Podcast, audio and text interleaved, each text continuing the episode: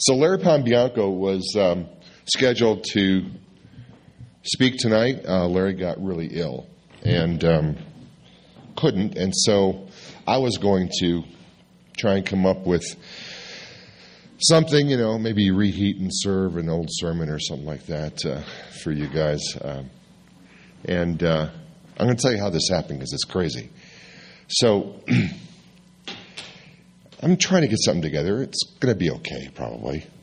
And, and then uh, I was talking to our British intern who is not supposed to be here, but is here because every plane that was supposed to go into Gatwick in London got canceled a few days ago due to somebody flying drones over the airport. So Shara is not supposed to be here, but she's here. And so I'm just checking up with her and see how things are going. And she tells me about this fitful night of sleep she had. She kept, she kept dreaming about babies that were in trouble.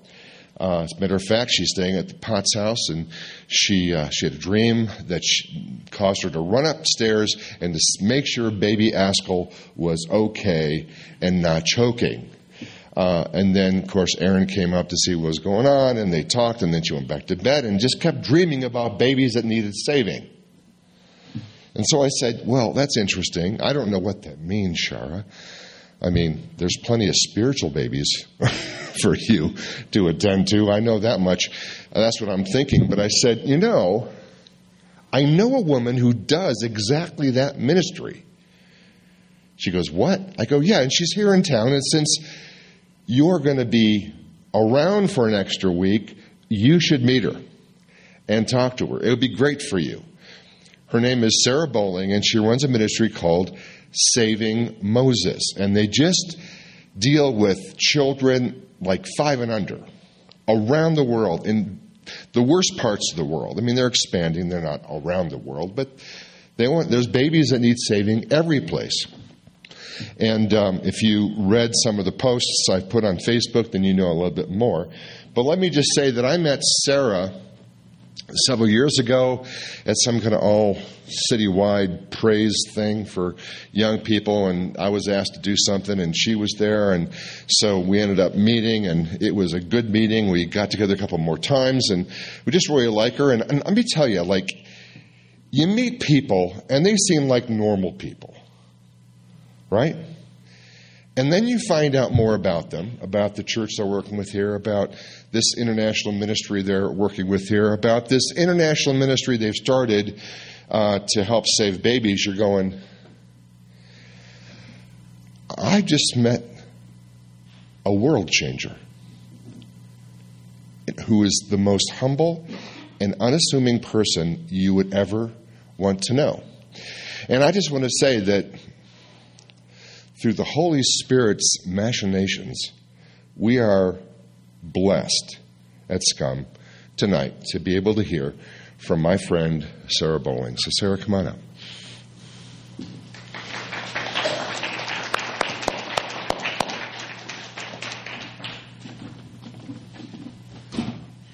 Thanks. Good to be with all of y'all. I totally, I've been hearing about Scum for, you know, a little while like decades, of course. And uh, oh my gosh, completely, completely love getting to hang out. I mean, that's been kind of a dream in my heart. And Mike would say, you know, hey, we ought to get you. I'm like, yeah, like send me, Lord, please, soon, because I've been wanting to come and hang out for a while. Thank you so I really appreciate your time, and I know it's a busy season, Christmas and all that. So, um, just tell you a little bit about saving Moses. Uh, you know, you're like saving babies. Who gives a rip? Um, well, it's kind of important. And the idea of saving Moses, you know, if you think about him, he kind of did a lot of things, right? I mean, he's kind of significant. If you measure, like, he wrote the first five books of the Old Testament. He did the Ten Commandments. If you like Yul Brynner, he did the Red Sea thing and all that, you know, ten plagues, pick something. He's kind of significant, big deal. But when he was about three months old, plus or minus, you know, he's in the Nile River in that little tiny boat, and he's about ready to be eaten by crocodiles. Pharaoh's daughter comes along and like reaches for soap, and she gets him. And uh, so she rescues him, saves Moses, um, and go on in his life, and amazing things happen. And so the idea is that God has an amazing plan and purpose, um, and babies that are in high risk needs um, and areas and places need saving. And uh, I love doing it. I love, love, love, love. I feel like God gave me vision, passion for this um, several years ago. So some of the things we do, we do um, six malnutrition clinics in Angola. Um, Angola has one of the world's has had highest infant mortality, um, severe acute uh, malnourished babies, and so it's one thing to see the pictures with xylophone rib cages, you know, but it's another thing to hold that baby. Um, um, and it's and it never. I don't know how many times I it never it never fails to break me down. Um, and so you know I have those, and then I also opened just in um, September. We're doing malnutrition as well in the DRC, Democratic Republic of Congo, um, on the east side where they currently have Ebola, which is very exciting. Um, we also do infant immunizations in rural Afghanistan um, which is an amazing, amazing opportunity because it's massive high infant mortality, especially out there. And then I have something kind of unusual called night care. Um, it's uh, we take care of the babies and toddlers of sex workers in third world countries while they work. So as opposed to daycare, right? We all know what daycare is. Um, they we have what we call night care. And you're like, well, you know, is that really an issue? Well, I was in Bangladesh last year. Um, went to the largest brothel in Bangladesh. They have around I don't know 2,000 uh, prostitutes in that in that brothel, and um, and got to hang out with some of the moms there, the the sex workers. And I asked them, I said, "What do you do with your baby while you're working?" Eight out of ten, they raised their hand. They said, "Baby's on the bed with me while I work." Um, and they they added further, they're like, well, when my baby's a toddler, it's not uncommon for a client to finish with me, roll over and molest my toddler. That's pretty, pretty customary. So I was like, hey, if I brought in something called night care, you know, where what happens is before you go to work, you bring your baby toddler to us. We give him a bath, feed him dinner, play with him a little bit, um, then put him down for bed for the whole night. Right? They sleep through the night. Moms collect them in the morning. Would you be interested in that? They're like, well, we would have done this two years ago. What has taken you so long?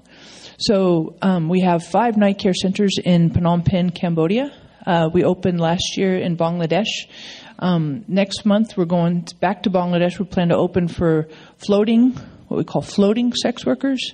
So these are ones that are not um, anchored, so to speak, in a, in a brothel, but they live in like Dhaka, which is the capital of Bangladesh. Bangladesh is a super poor country. Dhaka has around 20, 25 million people in it. So floating sex workers, they earn a living by floating on the streets and, and working in bus stops and train stations and those kinds of things. So um, their babies are at the most highest risk. Um, so those are some things that we get to do, and, and I love doing it. Um, and I sense, I, I feel like it's really important to God um, when we talk about babies. And I think babies have huge issues. Um, when you think about Jesus, um, the Holy Spirit came on Mary and was dialed into the baby Jesus. And throughout the Bible, you see all kinds of stuff with babies. And so um, I just feel like it's really God's heart. And, and what I love about it is you get to love love a baby with what I call genuine love. There's no transaction to it, right? You don't like get anything back from it. I've had people say, well, do you know, do they, do you convert them? And I'm like, yeah, you know, that three month old little baby, he says the sinner's prayer and boom, that just happens, right? And then, you know, I have others that are like, well, you know, you need to fix the moms. I'm like, yeah, well, you feel you're free to do that. I'm going to take care of the babies and toddlers. You know, I just, if you can't love a baby and a toddler, then let's kind of think about what's going on inside because that's that's more concern, right? I mean, that's a big deal. And so I think loving babies, uh, loving my opportunity to love them and, and bring genuine love to them, just care for them, just flat out nurture, love them, um, is a phenomenal honor. And, and I say that, and I want to talk a little bit tonight about the love of God. And, uh, and I, I think that at Christmas time, you know, and we hear kind of love's a big deal to God, and uh, we recognize and kind of check the box. Yeah, that's important. And we know we're supposed to like love people. Jesus says three commands: love God, love your neighbor, love yourself. Okay, check the box. But I think that when we think about Christmas time, it's the season where God um, has fully expressed. I love what Dave said that Jesus came as a baby Um, and you know, you read John three sixteen, for God so loved the world that He gave, He gave Jesus. And so God's posture towards humanity, towards each of us in the room, is that God loves us. Um, and we read in in uh, First John that God is love, and I think too sometimes I struggle sometimes to love people. There are some people that are easy to love. You know, you're like, ooh, that was just fat pitch. I like hanging out with them. And then there's some people that are difficult to love. They might be your family. Possibly you would see the after tomorrow. You're like, oof, they're a little shady, hard to love. Some of those rogues. I get it. Um, but uh, I think before we start getting ourselves amped up on we got to love people and kind of put that heavy on, um, I think this is something for us to think about. Um, and if we have that, I think we have a slide up in First John 4, 9. Perfect. I'd rather not do the slides because you know me with that technical stuff and the slides. Mike's like, hey, send me the slides. I'm like, ooh. No, this is totally uh, beyond me because I'm not technical. Yeah, awesome. Perfect. That's completely great. But um, 1 John 4.19, sometimes we get this heavy on ourselves. We got to love people and, you know, kind of stir it up and figure out how to do that. But I think before we get too far down that road, because that to me is a train wreck. If I try to force me to love somebody, uh, it's going to be 50 50. I'm not probably going to pull it off too well. But um, I think if we consider this, 1 John 4.19, it says, We love because God first loved us. And to that end, I really want us to consider that God's posture towards us is one of love, genuine love. And it says in First John that God is love. And the deal is, if God is love, that means that He, they, because there's three of them Father, Son, and Holy Spirit, that's a boatload of love. And if you consider that they're infinite, never ending, never beginning, all that, they don't change, then God loves us because that's who God is. And because it's who God is, since when did you ever change God? You never have changed God and you never will change God. Good luck with that. God loves you. And the deal is you can't increase, you know, you turn up the volume, you can't increase God's love, you know, do the right things and do the I think sometimes our human experiences with love tend to frame more what I call transactional love. You you're good and and I love you. You're bad and I withhold my love. And I think sometimes our parents frame it in terms of training and they want good outcomes. I, I can appreciate that. But I want us to understand that you can't if you can't increase God's love, that means you can't decrease it, you can't lose it. If you can't earn it, you can't lose it. God is flat out love. And his posture, their posture towards us, is one of continual, ongoing, perpetual love. When you're sleeping, when you're um, going to the bathroom, whatever, you're awake, you're doing work, you're not doing work, you're being lazy, you're sloppy, whatever, you know, doing every, whatever. It doesn't change who God is. Doesn't change God's posture towards us. And, and we can go through that mental exercise and mental kind of gyrations and we can accept that and say, well, you know, that sounds good and everything. Um, but I want to just take a minute here to think about this, and uh, because I think there are times for myself, I know this that I'll go and I'll act like everything's good, but I'm struggling in my heart to fence to believe that God loves me. Um, you know, I do something wrong. You're like, ugh, I don't think you love me. But I know in my better moments, God does love me. And if I do something right, I'm like, ooh, look at me. I did it right. I think you love me more. But in actuality, God's love doesn't change. There's not this increase and decrease. It's nice and steady. So the question I would propose is, um, I think there are times when we pull away from God. We think we don't deserve it. We haven't earned it.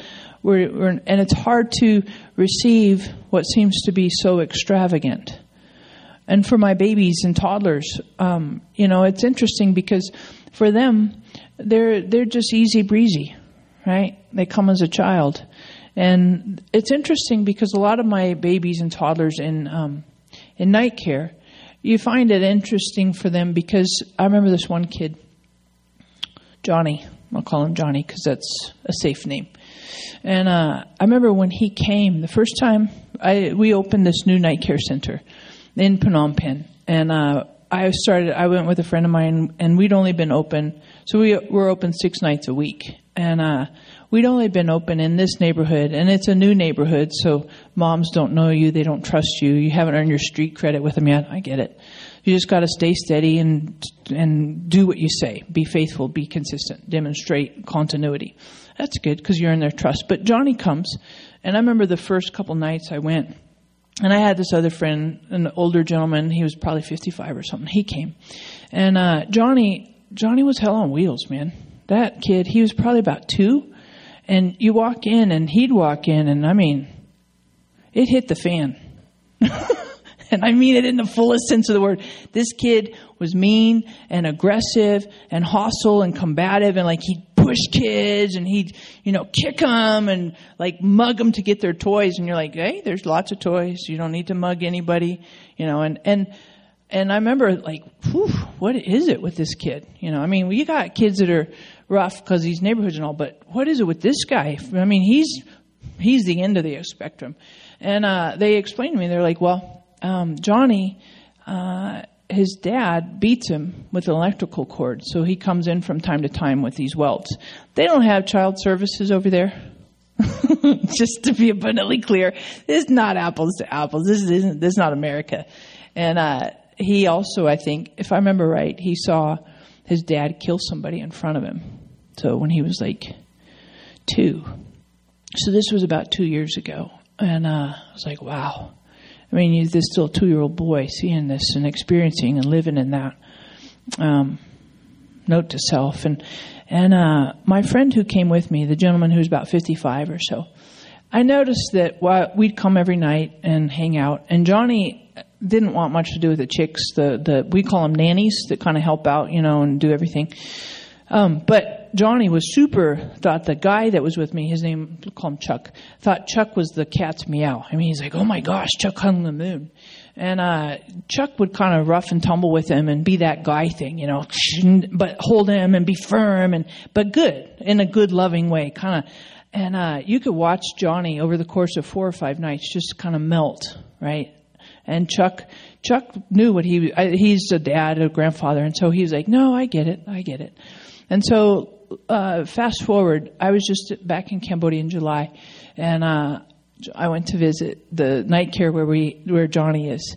And now that night care, at that time there was probably about six or eight kids that were coming to it. Now that night care has around 25 that come six nights a week, which is cool. I mean, like flat out cool.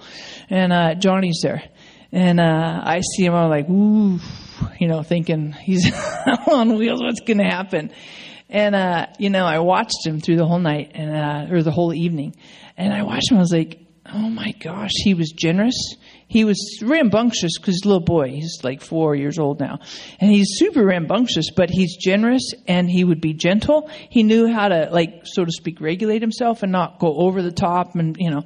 And then we did something like circle time and he was one of the key leaders in circle time. So he would stand up and do all this stuff. And he was respectful and, and the nannies and stuff, they'd tell him, Johnny! And he'd be like, yes, you know, like kind of obedient. But it was fun just to watch and see the progression. And what I mean by this is genuine love changes us from the inside. When we know that we're loved genuinely and we're held and we receive compassion and we let Father, Son, Holy Spirit, work in our souls, work in our hearts.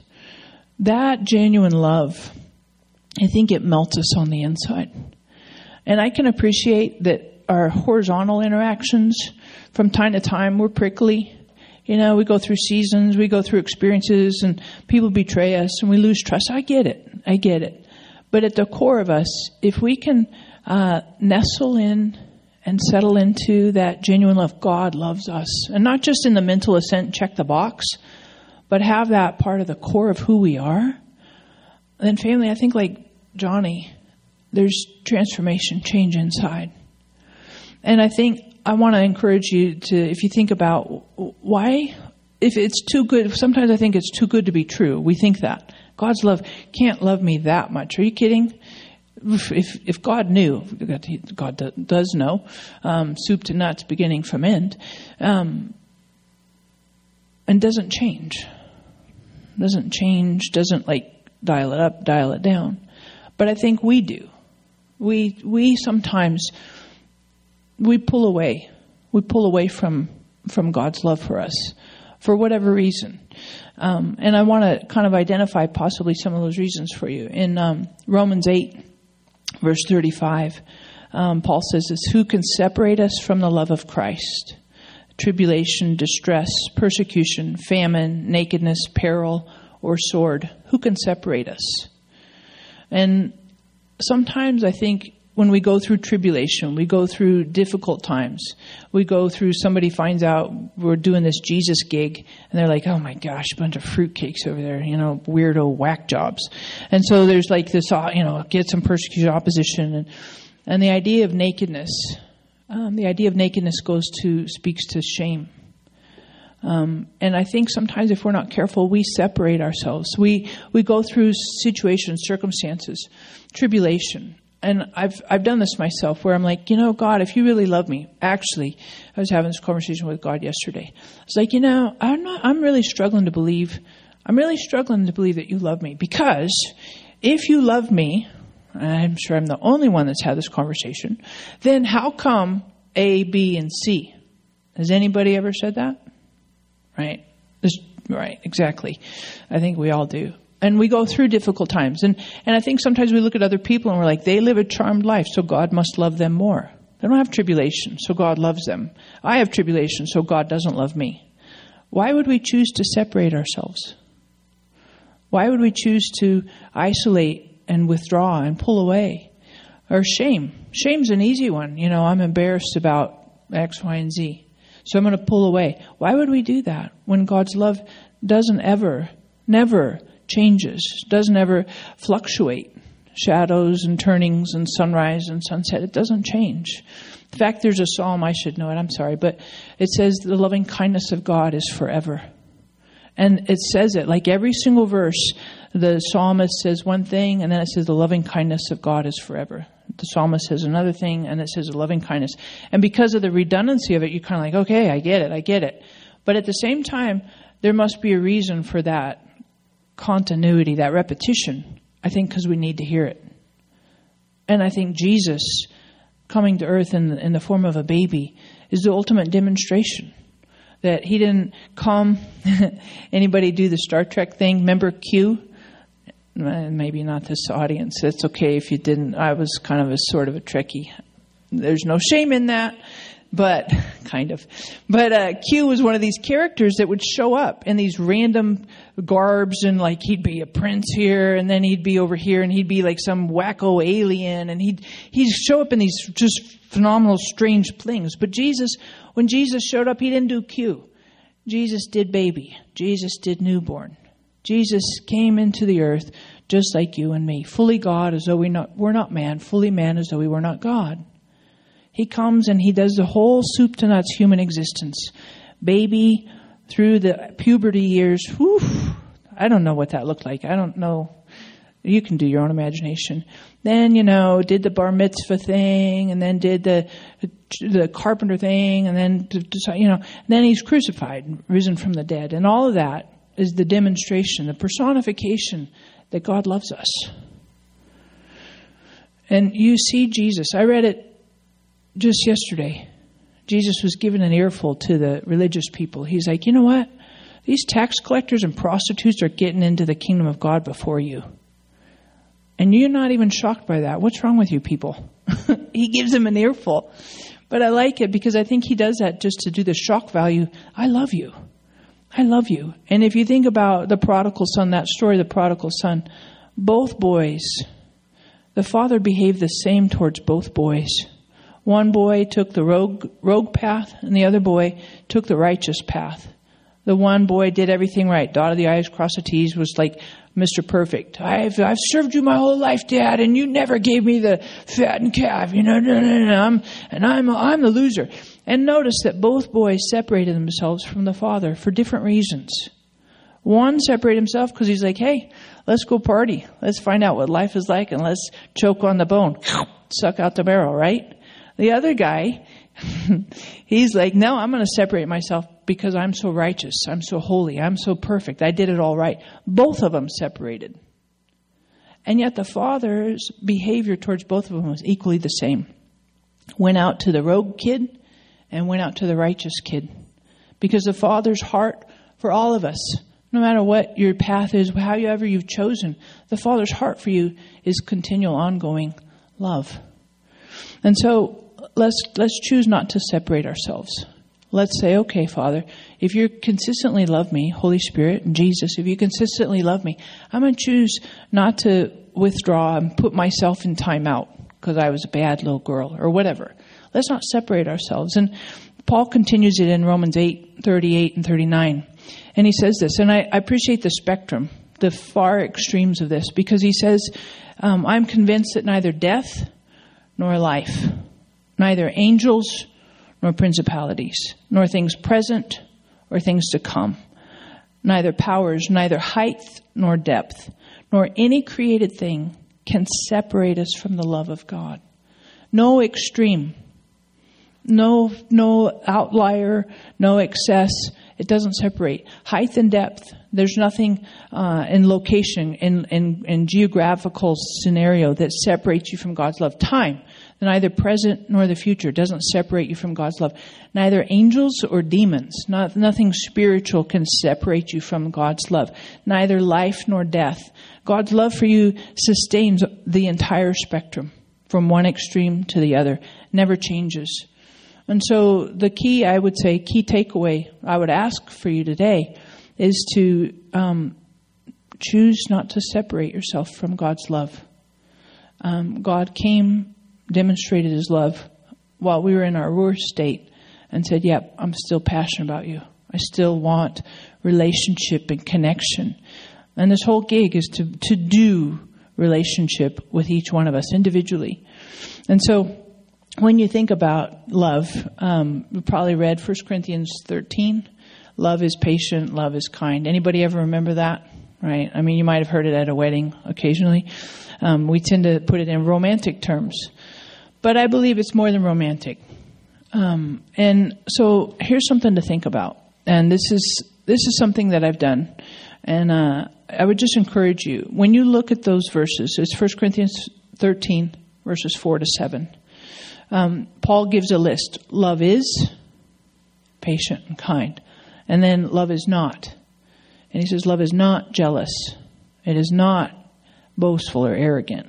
It is not keep a record of wrongs. And Paul does a lot of knots. It's not this. Um, I would encourage you, and what I've done that's been very helpful to me in this whole experience with love. If I appreciate that God is love, then what I've done is I've taken all of the negatives. Love is not jealous. It's not proud. It's not rude. It's not easily provoked. What I did was I took the opposites of those so, for example, what's the opposite of, of arrogant? No wrong answers. Humble? Can we agree on that? Yeah, humble. That's nice. So, if God is not arrogant, then God is humble. So, love is patient. Love is kind. Love is humble. If love doesn't keep a record of wrongs, what's the opposite of, of keeping a record of wrongs? What would you say? All loving? Yeah. Forgiving, right? Forgiving. God forgives me. So love forgives. So what I've done is I take I listed all the ones that are not and I took the opposites. And then I added those opposites to the love is column. You're like, why did you do that? Because what I do is every morning in my in my prayer time, I list those things. Sarah, we love you. And we are patient. We are enduring.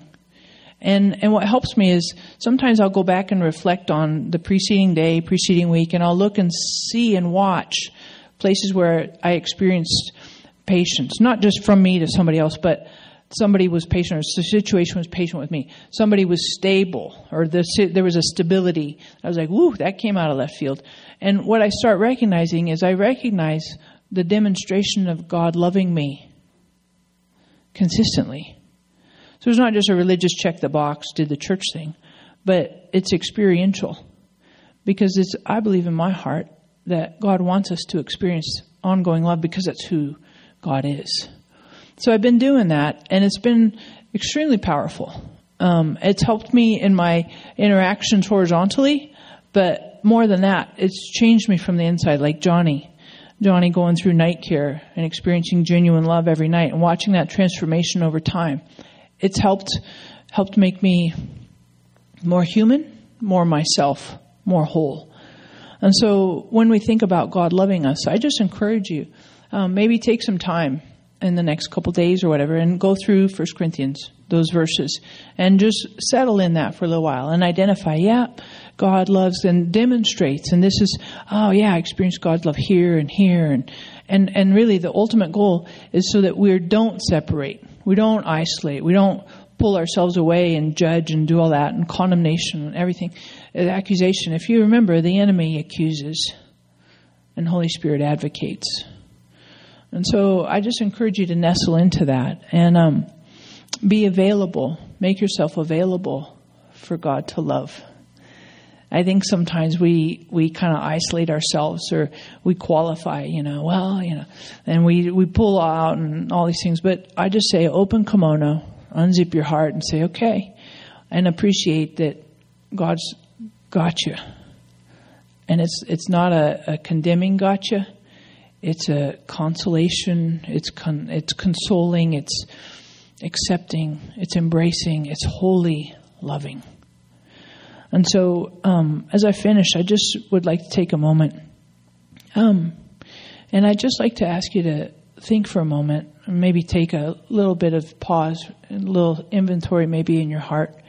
Um, are there places where you separate yourself from God's love? Are there situations? Are there memories? Are there conversations, experiences where you separate? Um, and so I'm just going to ask, I'm going to take a moment and pray and ask Holy Spirit. Jesus says, Holy Spirit's a spirit of truth, leads us into truth. I'm going to pray and ask Holy Spirit to show you truth. Where are some places where you have or you did, you do separate yourself from God's love? So just close your eyes and bow your heads for a moment. I'll just pray this. I know, Holy Spirit, that you're here. And I'm very thankful that you're here. I pray for each one of us that you would lead us into truth, help us to follow you. And I pray that you would speak to us places, tendencies, conversations, mindsets where we separate ourselves from your love.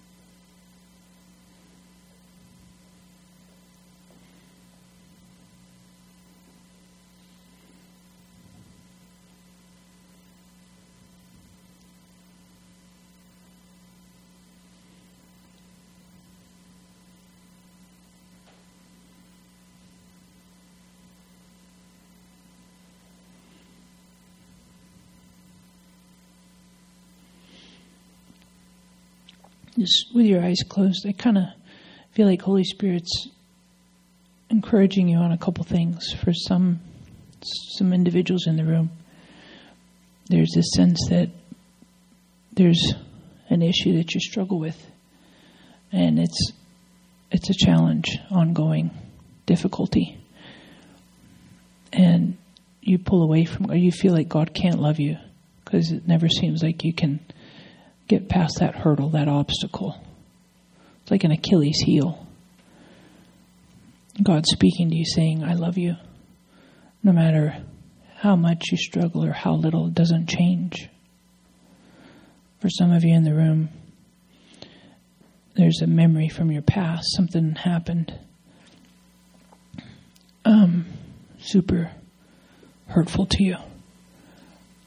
And you kind of put God on the judgment seat. Why did you let that happen? If you loved me, you wouldn't have let that happen. And there's a separation there. For some, there's so much hurt and wounding. And you've created a callus, a hardness. And I just encourage you. Jesus is standing and knocking, asking you to listen and invite him in. And appreciate that God's love doesn't change. And the whys, why did this happen? I don't know. You can give all kinds of reasons. But ultimately, let's settle into the reality that God loves us and that doesn't change. And pray this last verse for all of us in this room. Father, I pray Romans 5, verse 5, for all of us. I pray that the, your love, love of the Father, would be poured into our hearts through Holy Spirit tonight. And I know, Holy Spirit, that you're here. And I pray individually for each of us uniquely that we would sense your love speaking into our hearts to the core of us. I pray and thank you, Holy Spirit, that you continually, ongoingly pour, pour this love. Thank you for helping us. And I pray that you would arrest us when we try to separate ourselves, when we're pulling away arrest our attention, arrest our thoughts, our behaviors, or even those feelings. Arrest us so that we stay present and available for you to love. Thank you for helping us to know your love. I pray for 2019 that it would be a year overflowing in our hearts with your love. Thank you for changing us from the inside helping us to receive and walk in your love more than we ever have before. In Jesus' name, amen.